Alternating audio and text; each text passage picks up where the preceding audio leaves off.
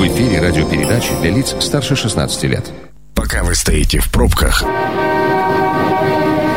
мы начинаем движение.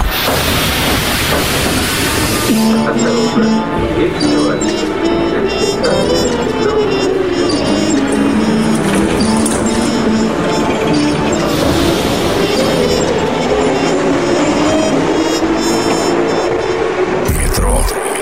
Главные темы Красноярска.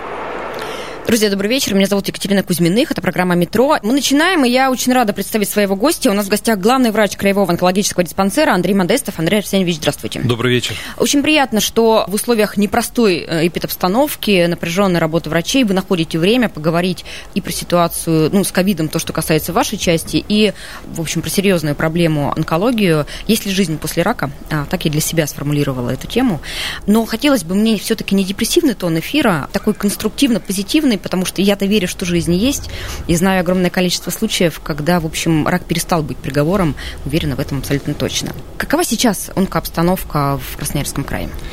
Число случаев, выявленных злокачественных новообразований в Красноярском крае ежегодно растет со средним темпом прироста 2,7%. И э, вот по итогам прошлого года составило 480 случаев на 100 тысяч населения. В прошлом году на территории края было зарегистрировано почти 14 тысяч э, случаев злокачественных новообразований, в том числе у детей около 100. Ну вот, следовательно, из каждых 200 жителей Красноярия один оказался заболевшим. Слушайте, это прямо огромная такая цифра. То есть 200 человек, один из них э, он, Да. онкопациент. Да, но если сравнивать Красноярский край с Сибирским федеральным округом по заболеваемости, то мы находимся на шестом месте. После Алтайского края, Омской, Томской, Новосибирской области и Иркутской областей. У нас на учете состоит 74 тысячи пациентов, или 2,6% от населения Красноярского края, в том числе 496 детей. Андрей Александрович, вот этот прирост в 2,7, правильно я запомнила, процентов, он, э, ну как его можно оценить? Это много, мало. А, Честно говоря, для меня удивительно, что мы шестое место в Сибирском федеральном округе. Я была уверена, что мы бьем э, рекорды страны. Да нет, э, у нас э, в Сибирском федеральном округе в целом заболеваемость выше, чем в среднем по России, потому что у нас другие, иные территориальные и климатические условия, условия вот именно при- природно-климатической транспортной доступности, суровый климат, резко континентальный, поэтому и Дальний Восток, и Сибирский федеральный округ по заболеваемости выше. Но средний темп прироста в среднем по России где-то 2,4%, вот в Красноярском крае 2,7%, как я сказал, да, но тем не менее мы на, строчке 6 э, в СФО, но если взять Россию всю 85 субъектов, то мы в середине. А э, сам факт темп прироста, он вроде как небольшой, но, согласитесь, не может не радовать, э, как бы наоборот огорчает то, что он в принципе есть. То есть мы в этой цифре не, Ну, не стагнируем. Он есть и А будет. с чем это связано? С качеством Он диагностики? есть и будет, э, во-первых, с качеством диагностики, во-вторых, э, с тем, что э, у нас сейчас введена уже второй год диспансеризация ежегодная. Если раньше было раз в три года, например, для взрослого населения, сейчас каждый год пациент может, придя в поликлинику, сказать, что я хочу пройти диспансеризацию. Он не только заполнит анкету, но и пройдет сдачу анализов, обследования. И если там будет заподозрена э, плюс ткань опухоль какая-то, да, ну мы говорим про онкологические заболевания, то он будет направлен на второй этап, более углубленный, где будет проходить э, специальное обследование в зависимости от подозрения на ту или иную локализацию рака. Ну а также все-таки вы, наверное, все следите за статистикой, за демографией, и э, каждый год нам говорят о том, что продолжительность жизни россиян растет. А так как она растет, э, вот именно опухолевое заболевание э, злокачественное, они возникают э, в старших возрастных категориях. Поэтому мы выделили даже- специальные там группы риска онкологических больных, вот, которые должны знать обычные люди, да, для того, чтобы каким-то образом себя обезопасить или спрофилактировать возникновение рака. Раз уж мы начали говорить про а, профилактику, скрининги и так далее, эм, я мож- могу ошибаться, но мне кажется, была одно время программа, когда а, врачам низшего звена в поликлиниках доплачивали за раннее выявление онкологии. Вот что-то такое сейчас сохранилось? Он, кстати, Красноярский край был один из первых в Российской Федерации, где с 2012 года такие доплаты были введены через систему обязательного медицинского страхования по приказу Министерства здравоохранения получали медицинские работники, диагносты, терапевты и э, фельдшеры смотровых кабинетов доплаты от 1000 рублей до 2000.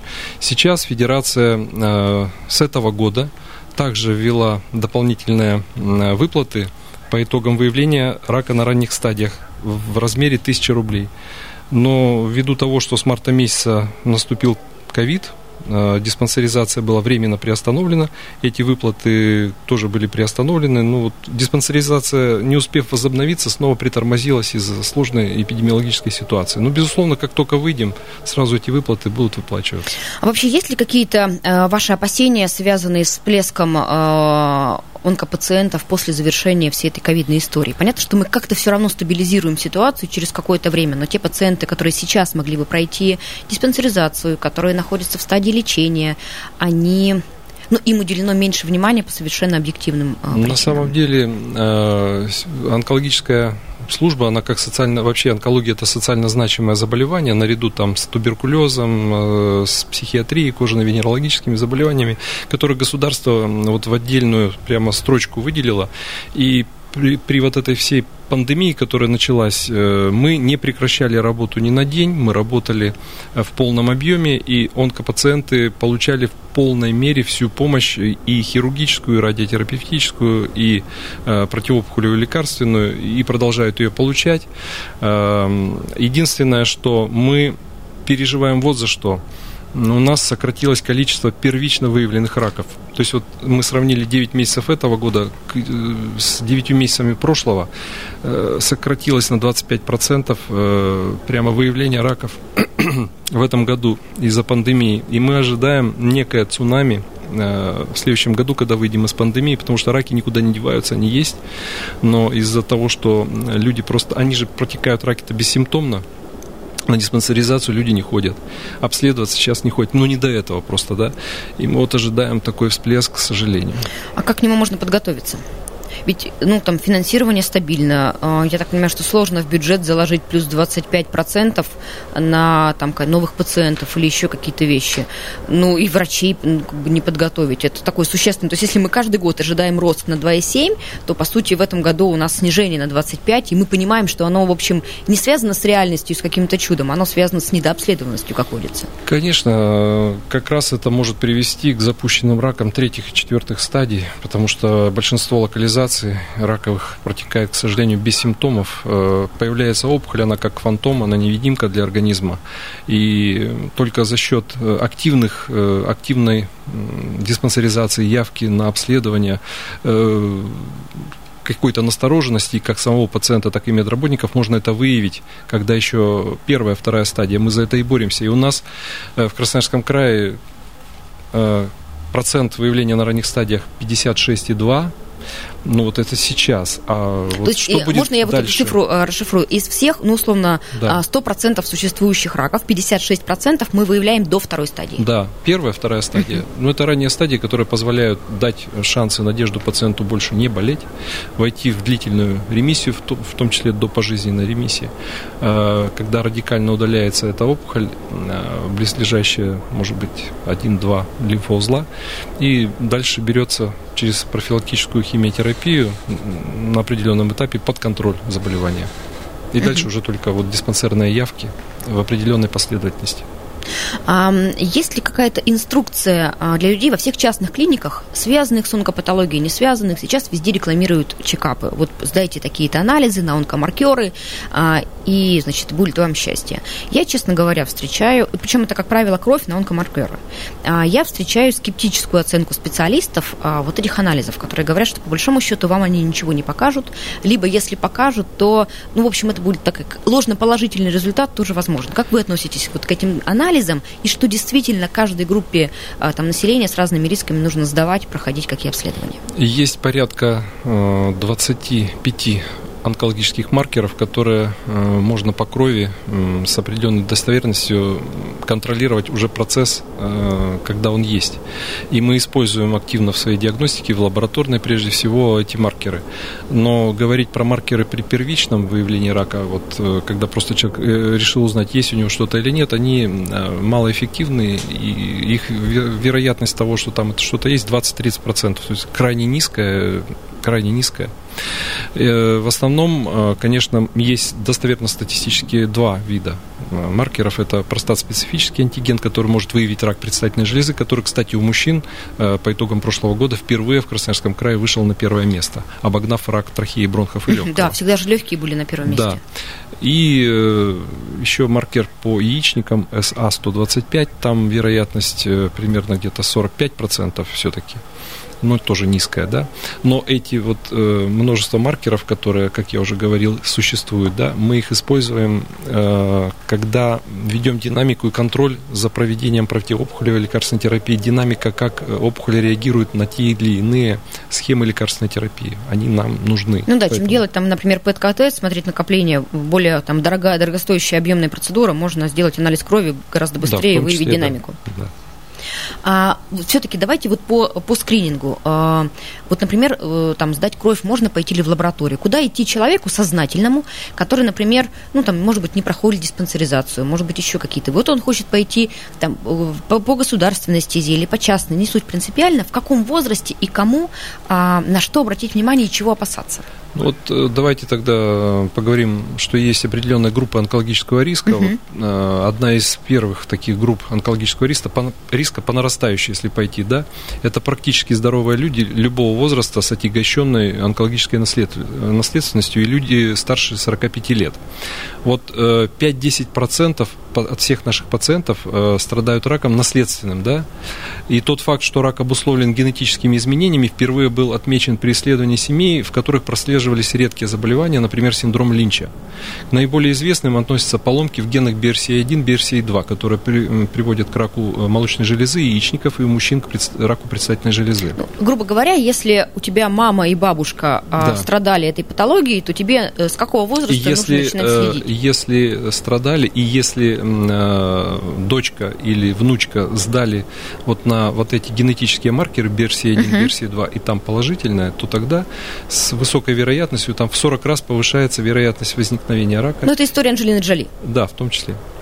А, и с возрастом, да, когда человеку исполняется, например, 50 лет, то каждая из 30 триллионов клеток у человека успеет поделиться пару тысяч раз. И вот какова вероятность, что хотя бы некоторые из этих клеток э, не ударятся в цитологическую анархию, не начнут бесконтрольно делиться. Ну, такая вероятность э, высокая.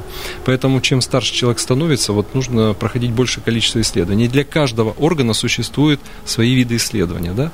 Помимо базового анализа крови, общего анализа и на биохимии, химию, которая тоже может косвенно дать э, какие-то факторы воспаления, гематологического заболевания крови, да, это тоже злокачественное заболевание, и множество других. Э, мы рекомендуем всем сдавать э, кровь с определенной периодичностью. Существует, например, для легких, это минимум рентген легких. Вот в Японии для всех, кому более 50 лет курильщиков, ежегодно такой значит, проходит скрининг, рентген легких, даже в, Японии, в богатой, да, не КТ, а именно вот рентген. А в Красноярском крае реализована такая опция в ходе диспансеризации, что когда мужчина, курильщик в возрасте 50 лет и старше, с индексом пачка лет 30, когда вот он курит uh-huh. по пачке в день 30 лет uh-huh. и продолжает курить, либо бросил, но не прошло еще 5 лет, то он уже, значит, имеет рак легкого, но который не выявлен либо он у него в ближайшее время появится. Поэтому таких пациентов мы направляем на низкодозовую КТ-диагностику. А, вот. Это по легким. По желудку 12-перстной кишке и пищеводу существует фиброгастроскопическое исследование, которое э, проводится при наличии э, хронических заболеваний желудка, гастрит, язвенная болезнь, ну, гастрит непростой, атрофический, потому что он является предраковым заболеванием. Э, при толстом кишечнике тоже, кстати, пятая, четвертая строчка у мужчин и женщин, там проводится в ходе диспансеризации кал на скрытую кровь, в 5%, как правило, выявляются патология, ну, не только раковая, но и, допустим, разные там парапроктиты, геморрои и другие заболевания хирургические, но в том числе и раковые. Тогда обязательно нужно пойти на второй этап, провести колоноскопию, и там есть вероятность выявления вот раковых заболеваний по э, гинекологии, по, по женщ, женской Женщины раньше, сферы. насколько я понимаю, должны начать обращать на себя Однозначно. внимание, у женщин раньше да, раки возникают. Под, подходы такие, что когда женщине исполняется 18 лет, она должна каждый год ходить к гинекологу, обязательно осмотр в гинекологическом кресле, пожизненный, да, и раз в год, и э, раз в три года взятие цитологического мазка из шейки матки, из цервикального канала. Можно с высокой вероятностью выявить рак шейки матки, наружная локализация на ранней стадии. Здесь очень важно именно на ранней стадии. Ну и так вот мы можем по каждому органу пройти специфические исследования для каждого органа. Все, все точно вот сейчас не перечислить. Точно совершенно. Это всегда проще, дешевле, а даже если делать в частной клинике, чем, а, чем потом лечить ну, раковые заболевания. Я рекомендую вообще бесплатную диспансеризацию мы находимся в государстве, где государство платит ну, за все эти виды обследования бесплатно можно пройти и выявить. Можно ли прийти в любую поликлинику? И, ну вот вы уже э, говорили об этом. То есть вы приходите Конечно. и говорите, я не проходил диспансеризацию, Конечно, хочу каждый пройти. Каждый год можно проходить. Каждый год. Это программа «Метро». Авторитетно о Красноярске. Друзья, мы возвращаемся в эфир. Меня зовут Екатерина Кузьминых, а напротив меня главный врач Краевого онкологического диспансера Андрей Модестов. Андрей Аншевич, еще раз здравствуйте вам. Добрый вечер, Напомню, что мы обсуждаем сегодня онкологические заболевания и отвечаем на вопрос, есть ли жизнь после рака. И до того, а, как прерваться на дорожную службу, мы обсуждали разные группы риска онкологических а, заболеваний. Вот э, я так понимаю, что две из них назвали. Это возраст и генетическая ну, как бы наследственность. Какие еще есть группы риска? Следующая группа группа риска – это практически здоровые люди, подвергавшиеся в прошлом и подвергающиеся в настоящем воздействию канцерогенных факторов. Какие это могут быть факторы? Это факторы образа жизни, например, курильщики.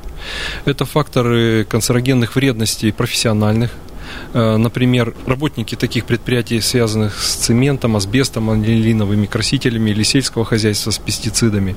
Это лица, перенесшие облучение ионизирующей радиации. Ну и лица, которые заражены онкогенными вирусами такими как, например, э, вирус папилломы человека, который может вызвать рак шейки, матки, вульвы, ануса, пениса, там, головы и шеи, языка, например, да, э, вирусы гепатитов Б и С, которые могут привести к циррозу, а потом к раку печени, это вирусы Эпштейна-Барра, носоглотка, ходжкинская и неходжкинские лимфомы, Т-клеточные лимфомы. Ну вот э, это как бы такая следующая группа риска. Если э, двигаемся дальше по... Можно я здесь э, паузу да. То есть, говоря про канцерогены, а все жители Красноярска, которые дышат не очень хорошим воздухом, входят в группу риска? Мне вот всегда было интересно ваше мнение по этому поводу услышать. Так много разговоров о том, что э, плохая экология связана с количеством онкозаболеваний в Красноярске. Ну, экология это, это в том числе и продукты питания, и вода, которую мы потребляем, и факторы жилища, и профессиональной вредности, это все входит в экологию. Если вы про окружающий да, воздух я спрашиваете, про воздух, конечно. то, по мнению экспертов, э, воздух влияет на развитие злокачественного образования в 2, примерно 2-3% из 100. Но в загрязненных городах, естественно, больше. Насколько у нас в городе Красноярске, ну, никто не измерял. Но на самом деле, э, допустим, если брать вот рак трахеи, бронхов и легкого, который ушел на второе место, да, мы отмечаем, что он поражает и мужчин, и женщин. Мужчин, конечно, больше, но в том числе из чистых районов Красноярского края, э, где нет ни промышленных производств, ни каких-то там вредностей других, за счет именно табакокурения, за счет печного отопления зимой, э, когда начинают топить, когда нет ветра, и все это оседает, угу. и все этим, этим дышат люди. А, и вот э, хотелось бы еще уточнить про вирусы. Как-то можно от них защититься, которые, ну, я так понимаю, долгое время совершенно никак себя не проявляют, живут в организме, как бы никаких, никаких там побочных и, в общем, плохого самочувствия не возникает, а потом они могут стать причиной развития рака. Да, конечно, это прежде всего гигиена. Вот когда мы говорим вирус папилломы человека, да, чем больше половых контактов между мужчиной и женщиной, беспорядочных особенно, э, тем более высока вероятность э, именно патологических вирусов заражения друг друга. Поэтому здесь мы говорим о профилактике, там, чтобы был один партнер, чтобы сексуальная жизнь начиналась ну, осознанно, чтобы проводилась обязательно гигиена наружных половых органов. А не знаете, у нас одно время в региональном календаре прививок для девочек, вот не соврать бы, по-моему, до 17 лет была возможность поставить бесплатно прививку от ВПЧ. Она очень дорогостоящая, по-моему, там трехэтапная вакцинация порядка 25 тысяч рублей стоит. Ее убрали сейчас или она осталась, не знаете? В Красноярском крае это было один раз, когда была программа для девочек эм, из детских домов и она оплачивалась государством. Других программ бесплатных не было. Э, такая возможность имеется в любом регионе Российской Федерации, однако это платная услуга на сегодняшний день. В ряде стран государство включает э, данную вакцинацию в календарь национальный прививок, и это бесплатно для жителей. У нас такие предложения от онкологов поступили э, в правительство Российской Федерации, и находится это на рассмотрении. То есть есть вероятность, что там в национальный или региональный календарь прививок эту прививку внесут? Ну, скорее всего, в национальный. Ну, было бы, было бы лучше, хотя жителям края не принципиально. А, ни для кого не секрет, по статистике а, онкология является второй э, из главных причин смертности. А, даже есть такая шутка профессиональная, врачебная, что все мы умрем от онкологии, если до нее доживем. Если раньше не умрем, например, от сердечно-сосудистых заболеваний. Вот с чем это связано? С тем, что рак поздно диагностируют, потому что и, ну, то есть качество лечения, очевидно, совершенно шагнуло вперед, а, и там возраст, э, срок ремиссии может быть очень длительным. Но, тем не менее, онкология на втором месте. Почему? Действительно, в большинстве стран России не эксклюзив. Злокачественное новообразование является второй причиной смертности населения, уступая, вот, как вы сказали, болезням системы кровообращения, инфаркты, инсульты. Коварство как раз нашей болезни в том заключается, что она э, подбирается незаметно. И к тому времени, когда появляются первые симптомы, клетки клетки опухоли уже успевают распространиться сначала в близлежащие лимфоузлы, ну а потом в соседние там, или отдаленные органы. Ярким примером э, является, или ярким доказательством является то, что э, более 40% э, пациентов приходят к нам именно на третьей и четвертой стадии, да, когда уже достаточно распространено заболевание, а не было никаких симптомов, ни болезненности, ничего.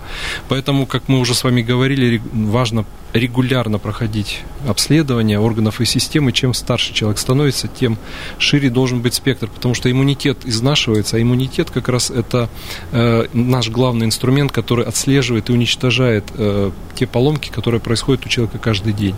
Если иммунитет работает слабее, если он угнетен хроническими заболеваниями, это, кстати, вот третья группа онкологического риска, до которой мы с вами не дошли.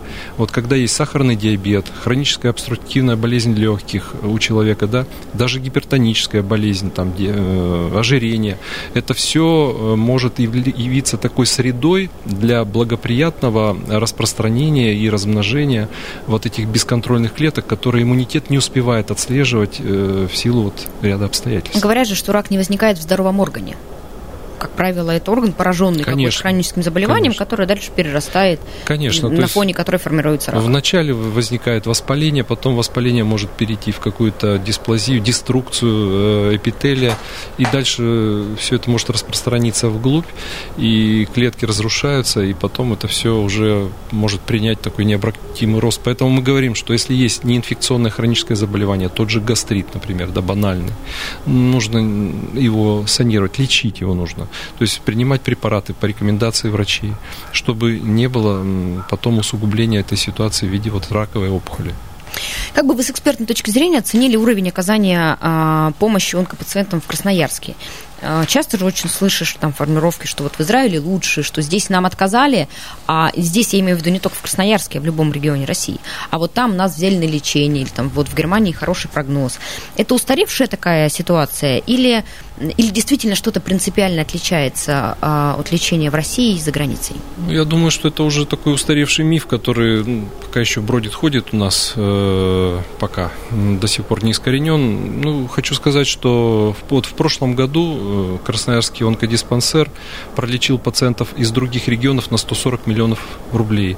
А уехали наши пациенты лечиться с онкологическими заболеваниями на 40 миллионов рублей. То есть вот представляете, да, к нам стремятся ехать люди из разных регионов России, мы многим отказываем, чтобы не ущемить интересы жителей Красноярского края, Хакасии и Тывы, которая у нас вот лечится эксклюзивно. Да, вот Хакасия, ТВА 15% от всех пациентов нашего диспансера. И э, говоря про заграницу, да, ну, вот, кроме рутинной диагностики в онкодиспансере используются самые современные диагностические подходы и по морфологической диагностике, по идентификации, тонкой идентификации опухоли, да, ее генного типирования, расшифровки. Особенностью вот методов лучевой диагностики является то, что у нас многосрезовая, например, компьютерные томографы. 256 срезов, 128 срезов. Да? Чем выше количество срезов, тем выше точность. Плюс мы э, проводим с контрастированием эти исследования, которые очень высоко информативны именно для онкологических заболеваний. У нас э, великолепный магнитно-резонансный томограф. У нас есть радионуклидная диагностика, э, когда мы вводим изотоп и потом на э, иностранных вот немецких сканерах смотрим поражение костной системы, щитовидной железы и других опухолей. У нас есть ПЭТ-центр. Э, он, кстати, первый за Уралом появился именно в Красноярске. Один из первых. Это был Хабаровский, Красноярский край. И на сегодняшний день вот э, современные аппараты УЗИ экспертного класса, эндоскопическое оборудование, э, лабораторная диагностика у нас на высочайшем уровне. Мы делаем э, генетические тесты для многих территорий Сибири и Дальнего Востока. Они нас ставят в ряд э, с зарубежными клиниками. Когда наши специалисты вот по губернаторской программе два года э, ездили в Германию, вот этот год тоже должны были поехать, но из-за ковида мы отменили это, и в этом году даже к нам должны были приехать. Э, ну, не стыдно было, все специалисты приехали, и там приступали и работали на том оборудовании, которое есть, потому что оно даже по некоторым параметрам уступало нашему. И, конечно, уровень специалистов наш такой, что наши специалисты поехав туда, получили предложение э, прямо остаться? остаться в Германии, но никто на это не пошел, все преданы нам, региону, нашей службе, все работают, да. Так что нам не стыдно, у нас идет активный обмен с зарубежными странами, к нам приезжали вот э, специалисты-онкологи из 15 стран мира, показывали мастер-классы, мы сотрудничаем в области клинических исследований. Вот в области науки мы вообще являемся лидерами за Урала среди онкологических служб страны. Э, мы много публикаций делаем, совместных исследований с медуниверситетом нашим, с НИИ проблем Севера, с Краевой клинической больницей. То есть мы вот э, достаточно глубоко изучаем вот эти процессы. Конечно, у нас нет такого отдельного корпуса, как в Японии, в там в каждой префектуре есть онкологические центры. Вот в каждой префектуре. В Европе, кстати говоря, многопрофильные э, центры лечебные. Там онкология растворена в каждом отделении. Койки, там специалисты с сертификатами. Там нет онкологических служб, ну, кроме, может быть, Франции. Там есть крупный онкологический центр в Париже.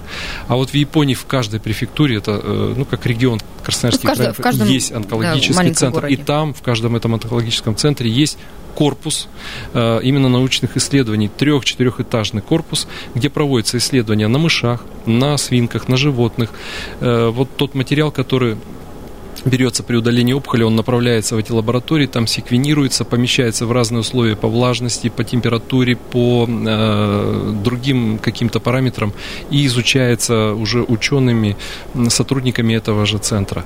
Вот э, мечта э, моя, чтобы это было То реализовано есть, в России. Есть ну, вот в крае потребность, чтобы это был не один онкоцентр крупный, большой, но единственный в Красноярске, а ну, там какие-то какие онкоотделения в э, районах края? Есть У нас э, сейчас по национальной онкопрограмме э, мы должны к 2024 году э, создать 20 центров амбулаторной онкологической помощи на базе крупных больниц и крупных поликлиник.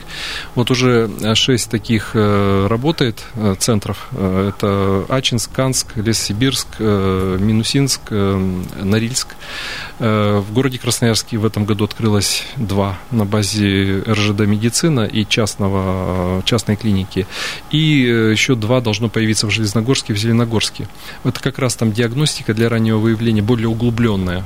Там работают онкологи, и там проводятся курсы лекарственной терапии, разгружая наш онкодиспансер, делая помощь доступной э, к жителям ну, Да, территорий. и людям в том числе удобнее, чтобы им не нужно было там раз в три недели да. на химиотерапию, например, ездить да. в Красноярск. Да. А, что касается препаратов, все ли у нас с ними хорошо? Ну вот э, я вам скажу так, что в рамках как раз опять-таки да, национального просто, проекта. Э, да. Можно я расшифрую немножечко свой вопрос, потому что связан он в том числе с тем, что несколько дней назад, э, там, наверное, полтора-два десятка благотворительных фондов написали открытое письмо, в том числе президенту, и понятно, что всем э, властным структурам, связанным с нехваткой лекарственных препаратов противоопухолевых. Они в основном связаны с э, онкогематологией, с детскими патологиями. Э, как в Красноярске обстоит дело? Ну, я, как главный онколог внештатный Минздрава края, отвечаю за взрослую онкологическую помощь, я не отвечаю за гематологическую помощь, там есть свой э, внештатный главный специалист, и детский есть онколог, да, но тем не менее, ну, я как-то прокомментирую, что в рамках национальной онкологической программы э, Федерация приняла решение о беспрецедентном финансировании именно лекарственных препаратов противоопухолевых, да.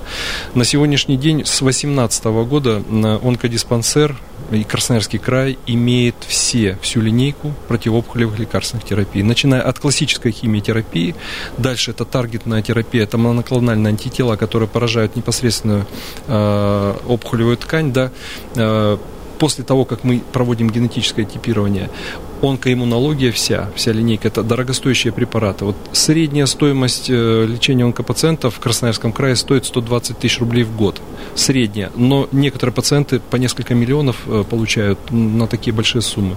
А если мы говорим, что э, вот насчет того, отечественное, там, импортные вот эти споры доходят, безусловно, я вам скажу следующее, что все субстанции, из которых делаются активные вещества лекарственных препаратов, они производятся в трех странах. Это Пакистан, Индия и Китай.